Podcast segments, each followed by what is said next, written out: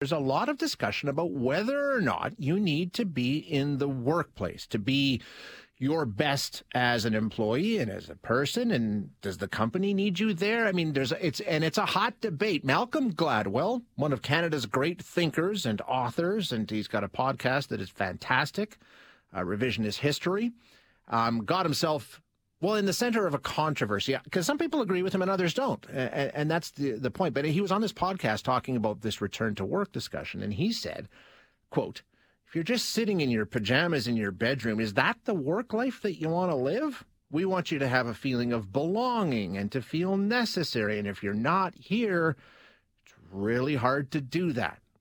Now, a lot of people jumped right back and said, Are you crazy? Come on.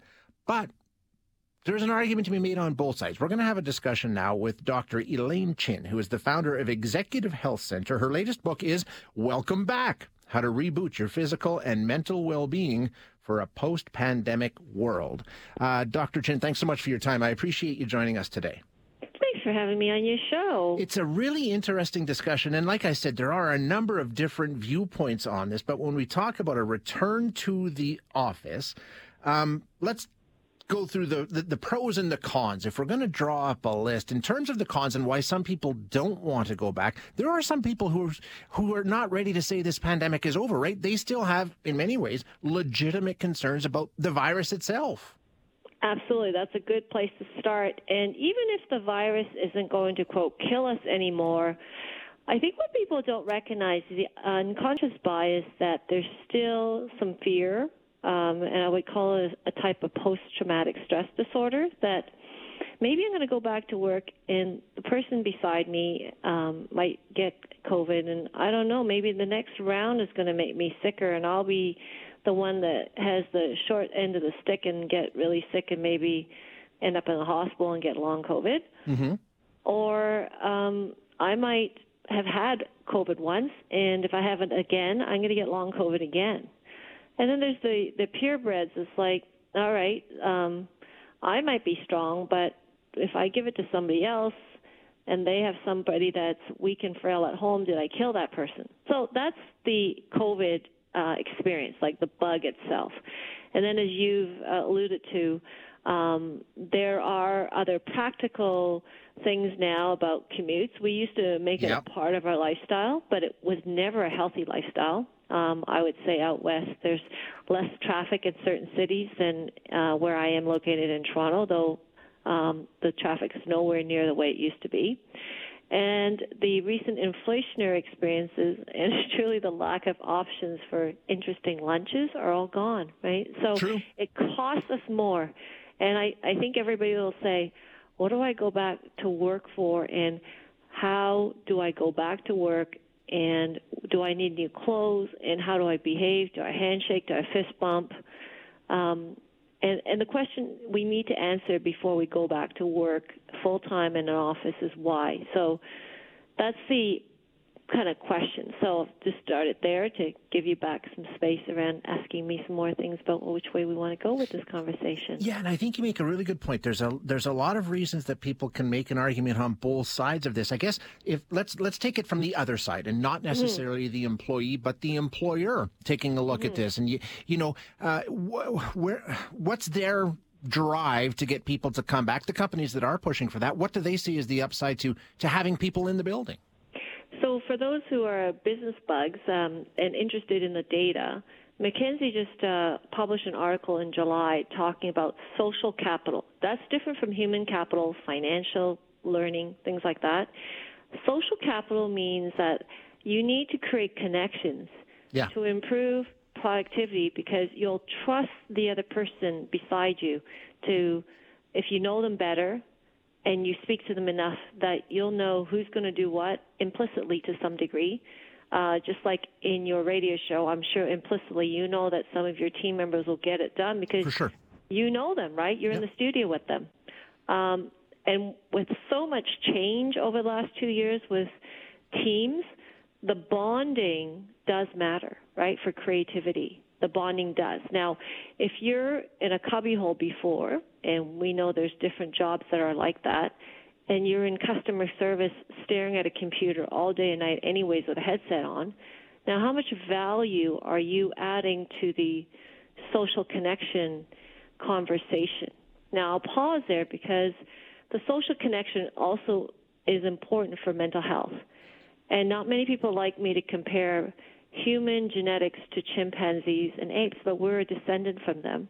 Sure. And if you've ever gone to the zoo, you'll see that chimpanzees are extremely social human, well, sorry, so, very social beings, right?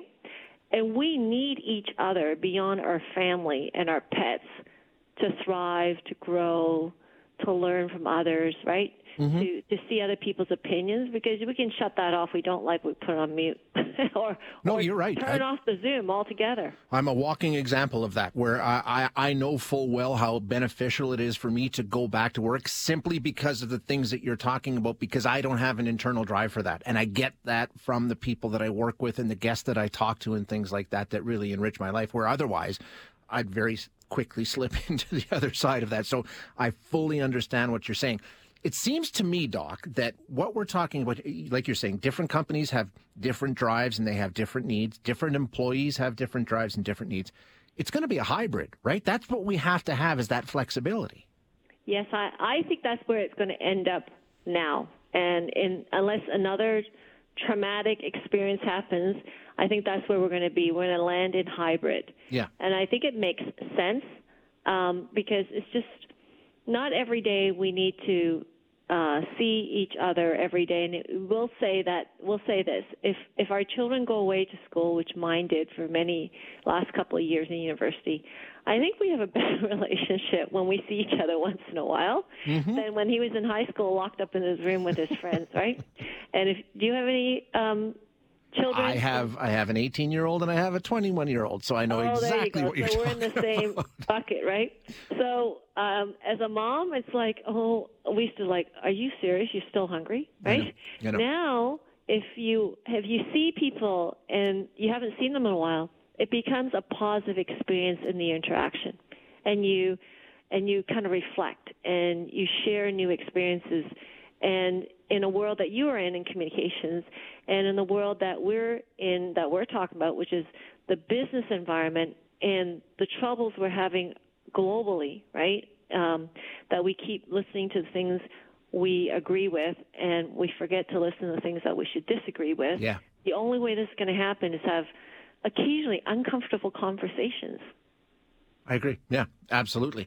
And uh, it'll be interesting to see how this all works out. But the one thing I think we should we should remove from this doctor is the discussion like Malcolm Gladwell saying we need you to feel belonging and necessary so you can be a contributing member to the team. We learned through the pandemic you can be a contributing member of the team without sitting in an office for or in a cubicle for 8 hours a day, right? We've proven that.